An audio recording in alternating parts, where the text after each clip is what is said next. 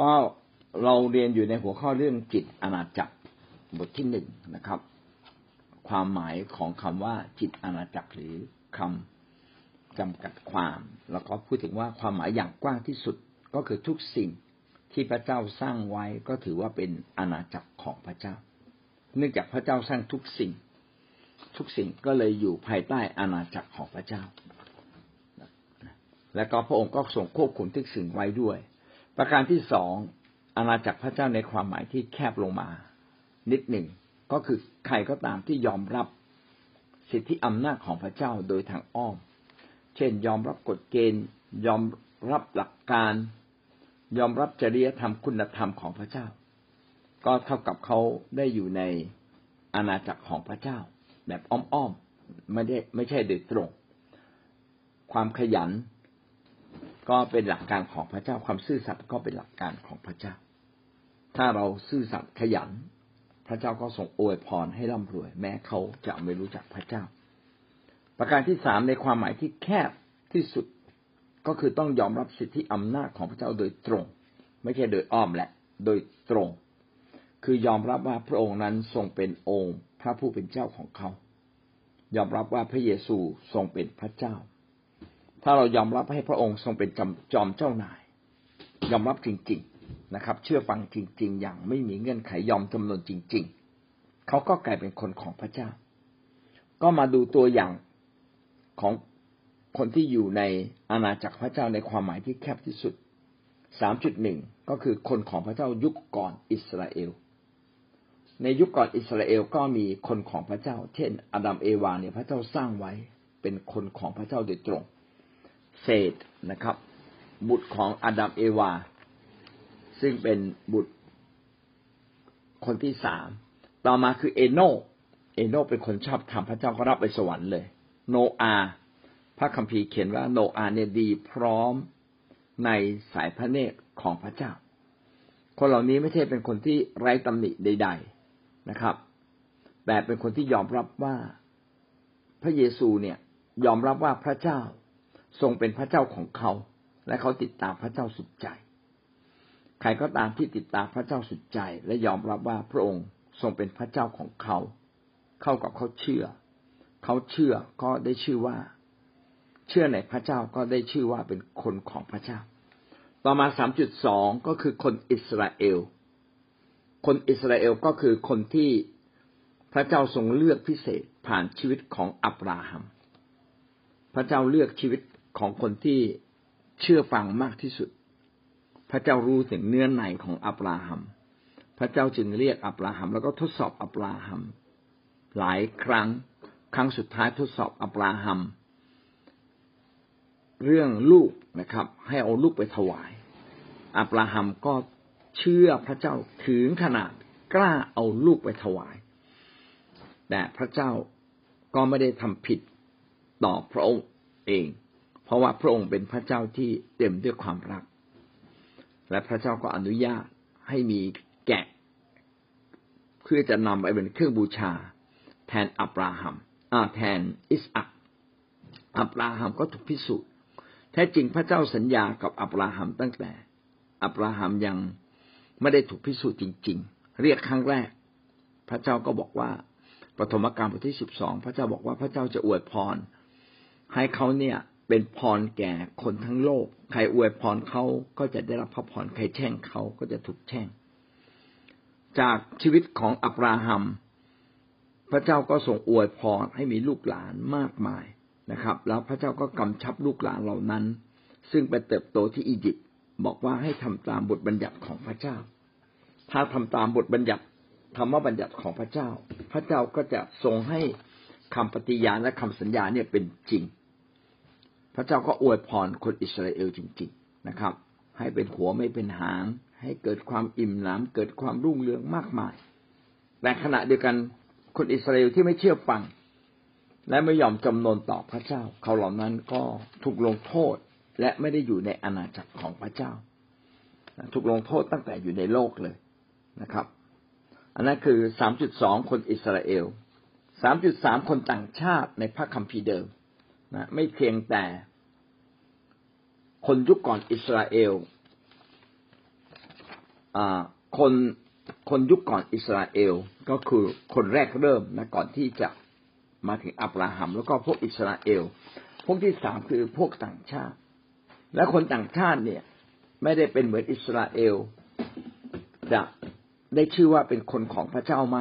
อยู่ในอาณาจักรของพระเจ้าไหมพระคัมภีร์ก็ยกตัวอย่างว่า พระองค์นั้นทรงห่วงใยคนต่างชาติ ไม่แตกต่างจากการห่วงใยคนอิสราเอล เพราะว่าตั้งอิสราเอลไว้เพื่อประกาศนามของพระเจ้า ให้คนต่างชาติได้เห็นว่าคนที่เดินติดตามพระเจ้าพระเจ้าจะทรงอวยพรเขาอย่างไรบ้าง จะปกป้องชีวิตเขาอย่างไรบ้าง ก็ยกตัวอย่างเช่น เยโทรพ่อตาโมเสสกษัตริย์ไซรัสกษัตริย์เนบูคัดเนสซาคนเหล่านี้ก็ พระคัมภีร์ก็บ่งบอกว่าเขายอมรับว่าพระเจ้านั้นเป็นพระเจ้าที่ยิ่งใหญ่สูงสุดเหนือฟ้าสวรรค์นะครับ ต่อมาก็คือผู้เชื่อในพระคัมภีร์ใหม่สามจุดสี่วันนี้เราจะขึ้นหัวข้อนี้นะครับ ผู้เชื่อในพระคัมภีร์ใหม่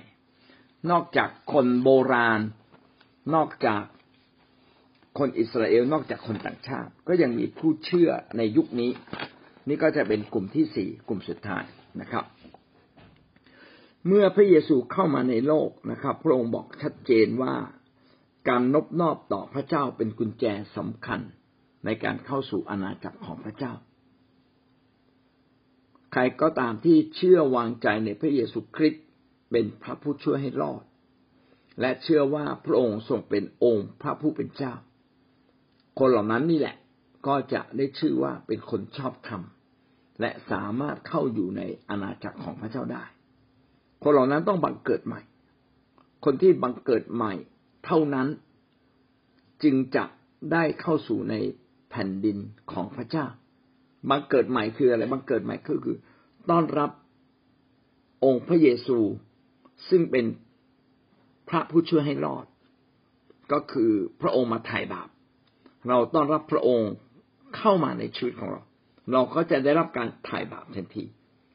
และก็ต้อนรับให้พระองค์ทรงเป็นพระเจ้าผู้สูงสุดยิ่งใหญ่เหนือพระใดๆในชีวิตของเรา พระองค์ต้องมานั่งในบัลลังก์ยิ่งใหญ่ ของเรา ไม่ใช่มาเป็นส่วนเล็กๆ ในชีวิตของเรา หลายคนต้อนรับพระเยซูอยังไม่เข้าใจว่า เป็นการต้อนรับให้พระองค์เข้ามาเป็นใหญ่ ใหญ่เหนือทุกสิ่ง ใหญ่เหนือพระ ใด ๆ ที่เราเคยเชื่อ เพราะว่าพระเหล่านั้นไม่สามารถพาเราไปสวรรค์ แต่มีแต่พระเจ้าองค์นี้นี่แหละ ซึ่งเป็นพระเจ้ายิ่งใหญ่สูงสุด จึงสามารถพาเราผ่านฟ้าสวรรค์ไปถึงพระองค์ได้ ดังนั้นใครก็ตามที่เชื่อในพระองค์ ก็ถือเป็นคนของพระเจ้าหมด ถ้าจะนับก็เป็นเหมือนคนยิว แต่ไม่ใช่คนยิวโดยเชื้อสาย แต่เป็นคนยิวฝ่ายวิญญาณนะครับ ดังนั้นคนทุกชาติทุกภาษาก็สามารถเข้ามาสู่ในอาณาจักรของพระเจ้าได้ ผ่านพระเยซูคริสต์นะครับ โดยเชื่อว่าพระเยซูคริสต์นั้นทรงเป็นพระผู้ช่วยให้รอดมาไถ่บาปเรา และก็ยอมให้พระองค์เป็นองค์พระผู้เป็นเจ้า พระคัมภีร์ก็ได้อธิบายและเขียนเรื่องนี้ไว้นะครับ ว่ามีคนมากมาย มาหาพระเจ้าในยุคสุดท้ายด้วย วิวรณ์บทที่ห้าข้อเก้าถึงข้อสิบและเขาทั้งหลายก็ร้องเพลงใหม่ ว่าดังนี้ พระองค์ทรงเป็นผู้ที่สมควรจะรับม้วนหนังสือและแกะตราม้วนหนังสือนั้นออก เพราะว่าพระองค์ทรงถูกปลงพระชนแล้ว และด้วยพระโลหิตของพระองค์นั้น พระองค์ได้ทรงไถ่คนทุกเผ่าทุกภาษา ทุกชาติทุกประเทศ เพื่อถวายแด่พระเจ้า พระองค์ได้ทรงโปรดให้เขาเป็นราชอาณาจักร และเป็นปุโรหิตของพระเจ้าของเรา และพวกเขาจะได้ครอบครองในแผ่นดินโลก พระคัมภีร์นี้ก็อธิบายว่าในวันสุดท้ายเราจะรู้จักกับองค์พระเยซูคริสต์อย่างเต็มเต็มที่เต็มขนาดนะครับ เพราะว่าในฟ้าสวรรค์นั้น อันนี้ในวิวรณ์บทที่ห้าพูดถึงที่ฟ้าสวรรค์ ที่ฟ้าสวรรค์นะครับ เขาทั้งหลายก็คือคนที่พบความรอดและไปสวรรค์ ก็จะร้องเพลงว่าพระเยซูเนี่ยสมควรอย่างยิ่งนะครับ ที่จะได้รับเกียรตินะครับอ๋ออันนี้ยังไม่ใช่มีเขาทั้งหลายร้องเพลงในที่นี้น่าจะยังไม่ใช่คนที่ฟื้นจากความตาย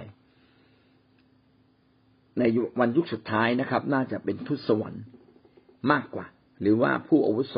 หรืออะไรสักอย่างนะครับ ที่ร้องว่าพระองค์ทรงเป็นพระเจ้าที่สมควรจะรับหนังสือม้วน และแกะตาหนังสือม้วนนั้นออก สิ่งนี้หมายความว่า ยังเป็นเวลาก่อนยุคสุดท้าย ที่จะมีการเกิดกาลียุคในโลกนี้ เป็นการแกะหนังสือม้วนและหนังสือม้วนก็ได้มีการ ทำร้ายโลกนี้นะครับ ลงโทษโลกนี้ ลงโทษคนที่ไม่เชื่อพระเจ้านะครับ เพื่ออให้เป็นไปตามที่พระคัมภีร์ได้เขียนไว้ แล้วหลังจากที่มีกาลียุคก็อาจจะเกิดพันยุคพันปี แล้วหลังยุคพันปีถึงจะมีการพิพากษา นี่ก็เป็นสิ่งที่พระคัมภีร์เขียนไว้แต่ว่ามีข้อความที่คนเหล่านี้ได้ร้องว่าพระองค์นั้น เป็นผู้ที่สมควร เพราะว่าพระองค์นั้นได้ตายที่กังเขนและก็โดยโลหิตของพระองค์ พระองค์ได้ทรงไถ่มนุษย์ทั้งสิ้นทุกชาติทุกภาษา เพื่อให้กลับมาเป็นคนของพระองค์ใช้คำว่าทุกชาติทุกประเทศ เพื่อถวายแด่พระเจ้า เพื่อนนำพากลับมาเป็นคนของพระเจ้า และพระองค์ได้ทรงโปรดให้เขาเป็นราชอาณาจักร ให้เป็นราชอาณาจักรเป็นส่วนหนึ่งในอาณาจักรของพระเจ้า ก็คือเขาได้เข้าสู่อาณาจักรของพระเจ้านั่นเอง เป็นส่วนหนึ่งในอาณาจักรสวรรค์หรืออาณาจักรของพระเจ้า และทรงโปรดให้เขาเป็นราชอาณาจักรเป็นส่วนหนึ่งในอาณาจักรของพระองค์ และเป็นปุโรหิตของพระเจ้าของเรา ปุโรหิตก็คือผู้ที่มีสิทธิพิเศษในการเข้าเฝ้าพระเจ้าโดยตรง ใครที่มีสิทธิพิเศษ เฝ้าเข้าเฝ้าพระเจ้าโดยตรงก็เรียกว่าปุโรหิต ใครที่อยู่ในอาณาจักรของพระเจ้าก็จะมีสิทธิ์เข้าเฝ้าพระเจ้าได้โดยตรง เหมือนอย่างเราทั้งหลายใช่ไหมครับ ที่เราเชื่อในพระเจ้าเราสามารถเข้ามาถึงพระเจ้าได้โดยตรง อธิษฐานได้โดยตรง สารภาพบาปได้โดยตรง ไม่ต้องผ่านใคร ดังนั้นเราจึงถูกแต่งตั้งให้เป็นปุโรหิตของพระเจ้าด้วย พื่อเราจะนำคนอีกมากมาย กลับมาเข้าเฝ้าพระเจ้า กลับมาเป็นคนของพระเจ้า และเราจะได้ครอบครองแผ่นดินโลก และพวกเขาจะได้ครอบครองแผ่นดินโลก ก็เป็นข้อพระคัมภีร์ที่บอกเราว่า ถ้าพระเจ้าได้มีสิทธิในการครอบครองโลกนี้ เมื่อเราเข้ามาเป็นส่วนหนึ่งในพระเจ้า เราก็ได้รับสิทธิในการครอบครองโลกนี้ทั้งสิ้น หน้าที่ของเราก็คือ เมื่อเราอยู่ในพระเจ้า เราควรจะนำความดีความประเสริฐความเลิศล้ำของพระเจ้านำชีวิตใหม่ของพระเจ้าไปสู่คนมากมาย พาคนมากมายเข้ามาสู่อาณาจักรของพระเจ้า และมีโอกาสที่จะนำความดีไปปกครอง ไปนำนำความดีของพระเจ้าไปช่วยคนในโลกนี้ดีขึ้น ร่วมครอบครองกับพระคริสต์ในแผ่นดินโลก ขณะที่แผ่นดินใหม่ หรือฟ้าสวรรค์ ซึ่งเป็นแผ่นดินแท้เป็นแผ่นดินของพระเจ้าที่แท้จริงที่นิรันดร์การยังไม่มา เราอยู่ในโลกเราอยู่กึ่งกลาง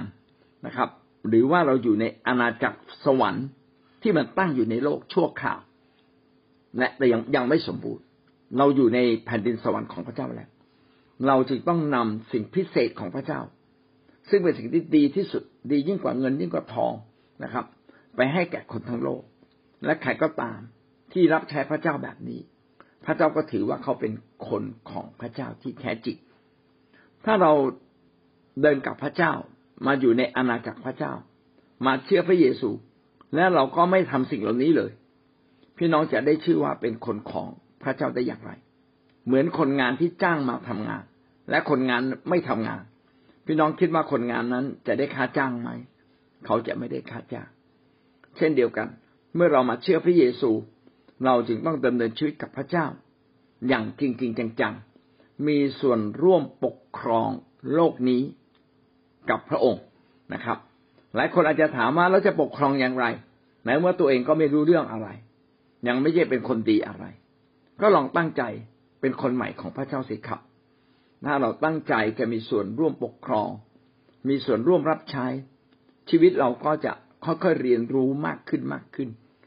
นะครับ คนที่ตั้งใจจะรับใช้จะเรียนรู้ได้มากกว่า คนที่ไม่ตั้งใจรับใช้ คริสตจักรทุกแห่งนะครับ จึงต้องยึดหลักการของพระเจ้าที่บอกว่า คริสเตียนทุกคนคือผู้รับใช้ของพระเจ้า พระคัมภีร์ได้เขียนไว้นะครับ เราจึงต้องตั้งใจรับใช้พระเจ้า อย่าให้อยู่ในคิดจักแค่อุ่นๆอย่ามารู้จักพระเจ้า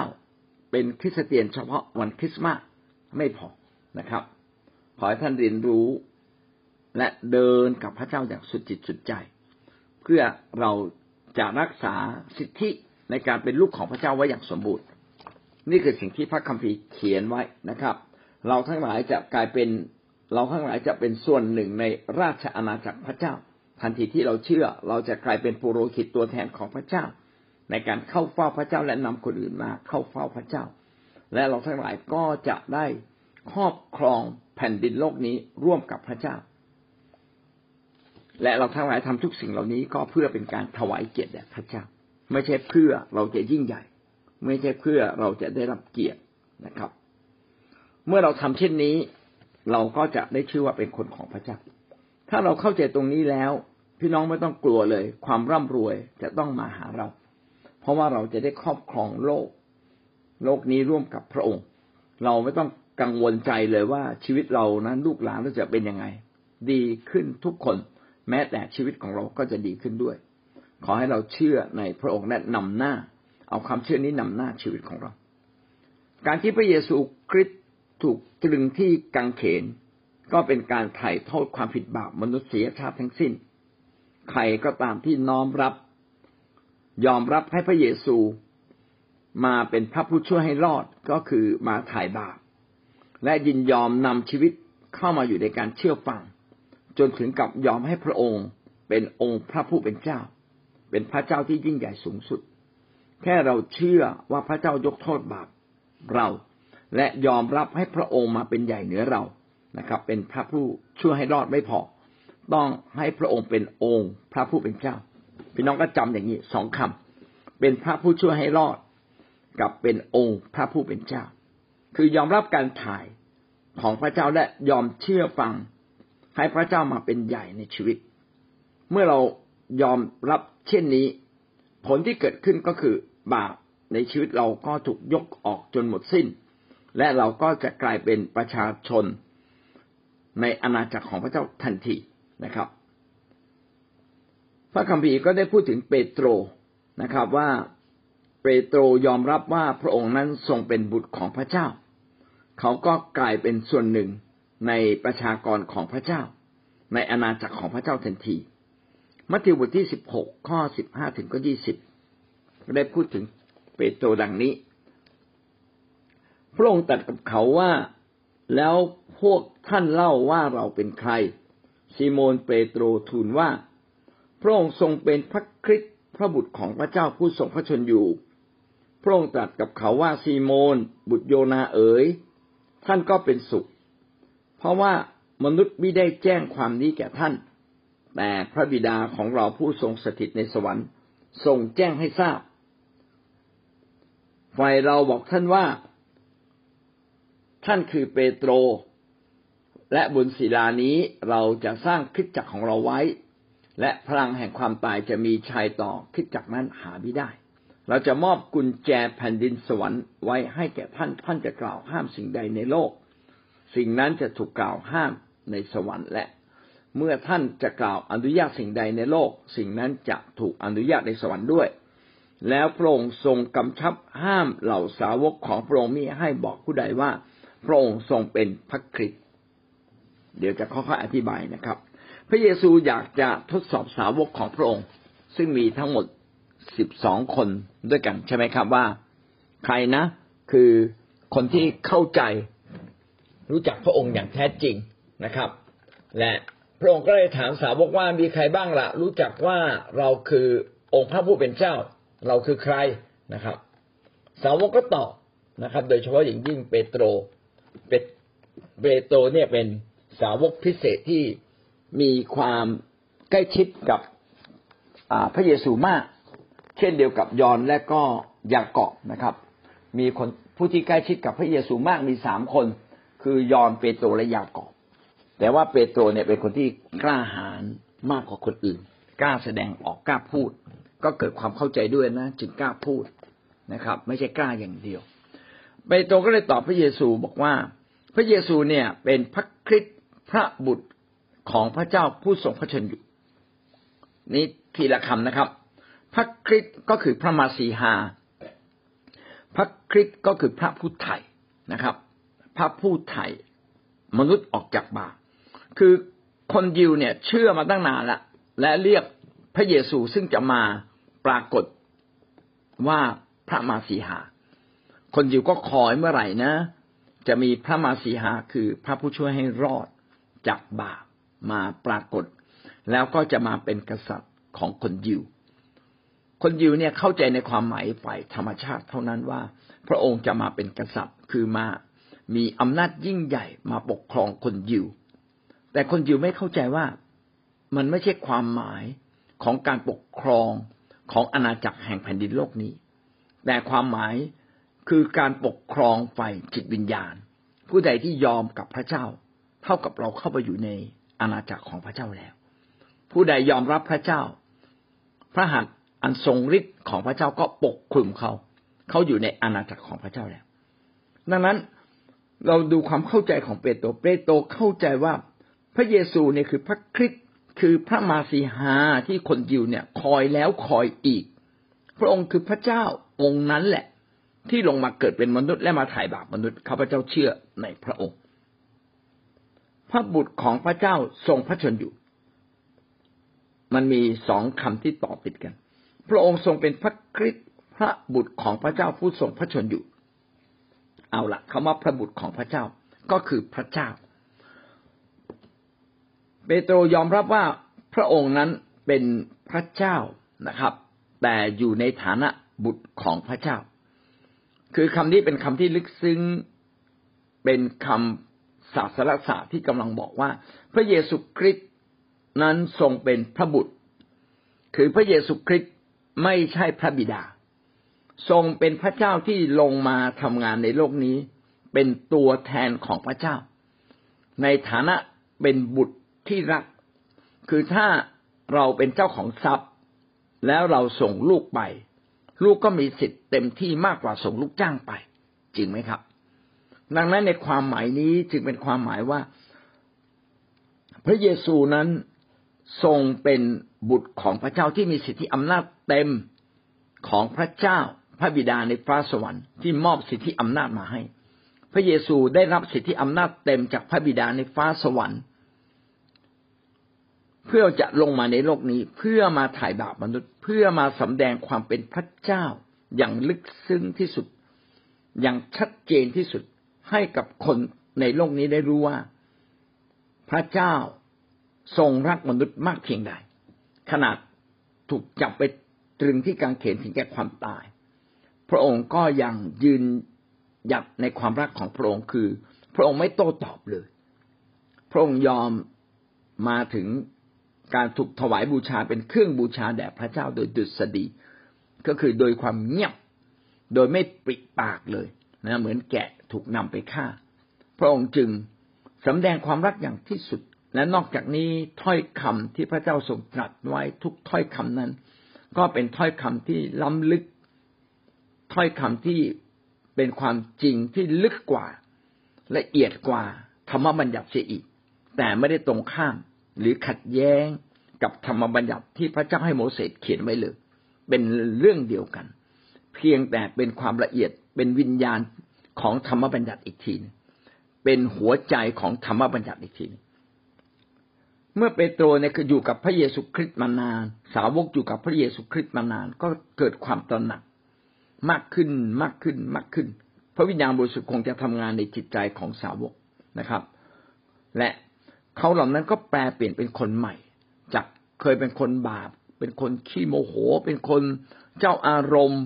นะครับ เอาแต่ใจตัวเองก็เปลี่ยนไปเรื่อยๆดังนั้นเขาจึงยอมรับว่าพระเยซูเนี่ย เป็นพระเจ้าผู้ไถ่บาปชีวิตของเขา ขณะเดียวกันเขาก็ยอมรับว่าพระเยซูนั้นไม่ใช่มนุษย์ แต่เป็นพระเจ้า เป็นพระบุตรของพระเจ้า ผู้ทรงพระชนก็คือพระเจ้าผู้ทรงดำรงอยู่นิจนิรันดร์พระเจ้าไม่มีการเวลา ดังนั้นถ้อยคำสั้น ๆ ที่เปโตรพูดว่าพระองค์ทรงเป็นพระคริสต์และพระบุตรของพระเจ้า เท่ากับว่าเปโตรยอมรับว่าพระเยซูคริสต์เป็นพระผู้ช่วยให้รอด พระคริสต์ก็คือพระผู้ช่วยให้รอด และทรงยอมรับ นะครับ พระเยซูเป็นพระเจ้า ก็คือเป็นพระเจ้าที่เหนือชีวิตของเขา เมื่อเปโตรเชื่ออย่างถูกต้องเช่นนี้ พระเยซูจึงบอกกับเปโตรในข้อสิบเจ็ดบอกว่าซีโมนบุตรโยนาเอ๋ยซีโมนก็อีกชื่อหนึ่งของเปโตรนะครับ พ่อเขาชื่อโยนา ท่านก็เป็นสุข เพราะมนุษย์ไม่ได้แจ้งความนี้แก่ท่าน แต่พระบิดาผู้ทรงสถิตในสวรรค์ทรงแจ้งให้ทราบ คือไม่มีใครอธิบาย ว่าพระเยซูนั้นทรงเป็นพระคริสต์ไม่มีใครอธิบายให้พี่ให้เปโตรเข้าใจว่าพระเยซูนั้นทรงเป็นพระเจ้า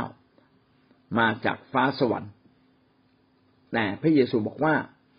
พระบิดาบนสวรรค์นั่นแหละ เป็นผู้แจ้งให้ทราบ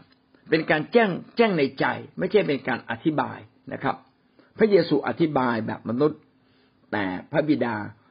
กระทำกิจ เคลื่อนไหวอยู่ในจิตใจ เกิดความสว่างขึ้นมา เหมือนเวลาพี่น้องอ่านพระคัมภีร์ใช่ไหมครับ ถ้าท่านอธิษฐานก่อนอ่านพระคัมภีร์ ท่านจะพบว่าการอ่านพระคัมภีร์ของท่านนั้นเกิดความสว่าง เกิดความเข้าใจมากกว่าการที่เราไม่อธิษฐาน การที่เราอธิษฐานเป็นการเปิดทาง ให้พระบิดาบนฟ้าสวรรค์ให้พระวิญญาณบริสุทธิ์ มากระทำเคลื่อนไหวอยู่ในใจเรามาดนใจเราให้เกิดความเข้าใจ บ่อยครั้งที่ผมอ่านพระคัมภีร์แล้วอ่านแล้วไม่ค่อยเข้าใจ ผมก็จะกลับมาอธิษฐานแล้วอ่านใหม่ ไม่เข้าใจ ยังไม่เข้าใจอีกก็อธิษฐานแล้วอ่านใหม่บางทีสามครั้งบางทีสี่ครั้งนะครับ ก็เกิดความเข้าใจขึ้นมานิดหนึ่งเมื่อเกิดความเข้าใจแล้วก็จะรีบจดไว้ในหนังสือพระคัมภีร์เลย ว่าความหมายคืออันนี้เอง ถ้าอ่านแล้วยังไม่เข้าใจก็จะเขียนเครื่องหมายคำถามทิ้งเอาไว้ เพื่อจะไปถามผู้รู้ไปถามอาจารย์ในคริสตจักร นะครับ แล้วก็เพื่อที่จะได้เกิดความเข้าใจมากขึ้นในเวลาเราอ่านในปีต่อไป อันนี้ก็เป็นวิธีการที่พระบิดาในฟ้าสวรรค์นะครับ จะเป็นผู้ที่แจ้งความลึกล้ำทุกสิ่งแก่เรานะครับฝ่ายเราบอกท่านว่าท่านคือเปโตร เปโตรภาษากรีก ก็ใช้คำว่าเปโตรคำว่าเปโตรก็แปลว่าศิลานะครับ และก็ขณะเดียวกัน อ๋อไม่ใช่เปโตร อ่า เปโตรกับเปตรานี่ใกล้เคียงกันมากนะครับ เปตราแปลว่าศิลา เปโตรก็คือชื่อเปโตร ก็อาจจะมีรากศัพท์มาจากคำว่าเปตราก็ได้นะแต่มีชื่อว่าเปโตรนะครับ เราจะสร้างคิดจักของเราไว้และพลังแห่งความตายจะมีชัยต่อคิดจักนั้นหาไม่ได้ พระเยซูบอกว่าเปโตรเอ้ย นะครับ บนศิลานี้ บนศิลานี้ไม่ใช่คำว่า ไม่ใช่คือเปโตร แต่พระเยซูเป็นคนที่อาจจะมีสมบัติสำนวนนิดหนึ่ง จึงเรียกเปโตรบอกเปโตร บนศิลานี้นะ เราจะสร้างคริสตจักรไว้ ไม่ใช่หมายความว่ามอบคริสตจักรให้เปโตรดูแลนะครับ แต่ผู้เดียว จริงๆ สาวกทุกคนต้องดูแลคริสตจักรของพระเจ้า แต่คาว่าบนศิลานี้หมายถึงอะไรบนศิลานี้ก็หมายถึงถ้อยคำที่พระเยซูคริสต์ได้กล่าวไว้ว่า พระเยซูนั้นทรงเป็นพระคริสต์และทรงเป็นองค์ พระผู้เป็นเจ้า เป็นบุตรพระเจ้า เนี่ยคือศิลา ดังนั้นความหมายที่แท้จริงของการที่เรามาเชื่อพระเยซูก็คือการที่เรายอมรับว่าพระเยซูนั้นเป็นพระผู้ช่วยให้รอดมาไถ่าบาปมนุษย์ทั้งสิ้น เป็นแกะเป็นเครื่องบูชาพิเศษของพระเจ้าที่ถวายเพียงครั้งเดียว ก็สามารถปลดปล่อยมนุษย์ทั้งสิ้นให้ออกจากความบาปใครเชื่อก็ได้รับทันที และขณะเดียวกันพระองค์ก็ไม่ใช่เพียงแค่มนุษย์ พระองค์นั้นทรงเป็นพระเจ้าร้อยเปอร์เซ็นเป็นบุตรของพระเจ้าที่พระเจ้าทรงลงมาในแผ่นดินโลกนี้ และเราจะสร้างคิดจักรของเราไว้พลังแห่งความตายจะมีชัยต่อคิดจักรก็หาไม่ได้ ดังนั้นคิดจักรของพระเจ้าต้องตั้งขึ้นมาโดยหลักการสองข้อนี้นะครับ ในหลักการสองข้อนี้ก็คืออะไร ก็คือเชื่อว่าพระเยซูคริสต์นั้นทรงเป็นองค์พระผู้เป็นเจ้า และพระองค์นั้นทรงเป็นพระเจ้าผู้ทรงไถ่บาปเรา ถ้าเราเชื่อเช่นนี้เราก็ได้ชื่อว่าเราอยู่ในอาณาจักรของพระเจ้า แล้วความตายจะไม่มีสิทธิ์ เหนือคริสจักรคริสจักรก็คือชุมชนของพระเจ้า ใครก็ตามที่เข้ามาเป็นส่วนหนึ่งใน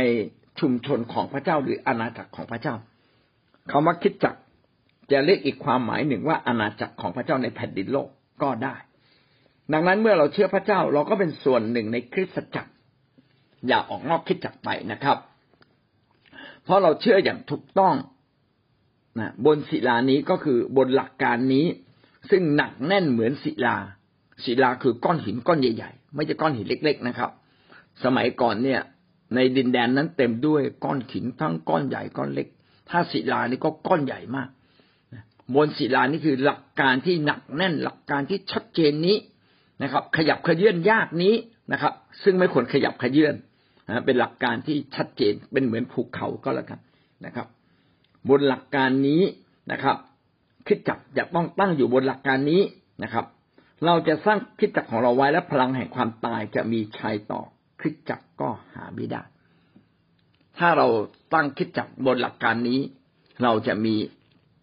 ฤทธิ์อำนาจชนะความตาย เราอธิษฐานสิ่งใด ห้ามสิ่งใดสิ่งนั้นก็จะเกิดขึ้น พระเยซูบอกว่าเราจะมอบลูกกุญแจแผ่นดินสวรรค์ เราลูกกุญแจในที่นี้หมายถึงสิทธิอำนาจ พระเจ้าจะมอบสิทธิอำนาจ แห่งแผ่นดินสวรรค์ไว้กับเรา ให้กับเราอำนาจแห่งแผ่นดินสวรรค์ แม้วันนี้เราจะยังไม่ได้ขึ้นสวรรค์ แม้วันนี้เราอยากจะยังไม่ได้เข้าสู่อาณาจักรของพระเจ้าอย่างเต็มบริบูรณ์ แต่เราได้ริมรถแล้ว เราได้ริมรถแผ่นดินสวรรค์ของพระเจ้า พระเจ้าจะให้เรามีสิทธิอำนาจนะครับ เหนือแผ่นดินโลกนี้ตรัส พูดสิ่งใดสิ่งนั้นจะเกิดขึ้นที่แผ่นดินสวรรค์ก่อน อนุญาตสิ่งใดสิ่งนั้นจะเกิดขึ้นก่อนนะครับ แล้วพระองค์ก็ห้ามสาวกบอกว่า อย่าไปบอกเรื่องนี้แก่ใครหลายคนอาจจะสงสัยบอกว่า เอ๊ะทำไมไม่ประกาศว่าพระองค์เป็นพระคริสต์เลยล่ะนะครับ ก็น่าสนใจ แต่ว่าพระเยซูคริสต์ก็ใช้เวลานี้ประมาณสามปีครึ่งในการประกาศแผ่นดินของพระเจ้า แต่ยังไม่ประกาศว่าพระองค์ทรงเป็นพระคริสต์ อยากให้ประชาชนค่อยๆเข้าใจ เพราะถ้าประกาศว่าพระองค์ทรงเป็นพระคริสต์พระองค์ทรงเป็นพระเจ้า พวกปุโรหิตในเวลานั้น พวกฟาริสีธรรมจารย์และพวกที่มีอำนาจคงจะร่วมหัวร่วมหัวกัน แล้วก็จับพระองค์ไปตรึงกางเขนก่อนเวลา ดังนั้นก็จึงทวงเวลาไว้ เพื่อพระองค์จะสามารถประกาศข่าวประเสริฐได้นานที่สุด นี่ก็เป็นความหมายที่ทำให้เราเข้าใจว่าทุกคนที่เชื่อ ในพระเยซูคริสต์ต้องเชื่อถูกต้อง และเมื่อเราเชื่อถูกต้อง เราก็จะอยู่ในแผ่นดินของพระเจ้าทันที ได้เข้ามาสู่ในคริสตจักรของพระเจ้า ซึ่งคิดจักรของพระเจ้าก็คือแผ่นดินสวรรค์น้อยๆเป็นแผ่นดินสวรรค์จำลองที่ตั้งอยู่ในโลกนี้ ส่วนแผ่นดินของพระเจ้าจริง ๆ ยังไม่เกิดขึ้น แต่เราได้ลิมรสแล้ว เพราะเราอธิษฐานสิ่งใด พระเจ้าก็ทรงโปรดฟังและสิ่งนั้นก็จะเกิดขึ้น ถ้าเราห้ามสิ่งใด สิ่งนั้นก็ถูกห้าม จึงอยากให้เรามีความเชื่อตามนี้จริง ๆ เมื่อเรามีความเชื่อตามนี้สิ่งนั้นก็เกิดขึ้น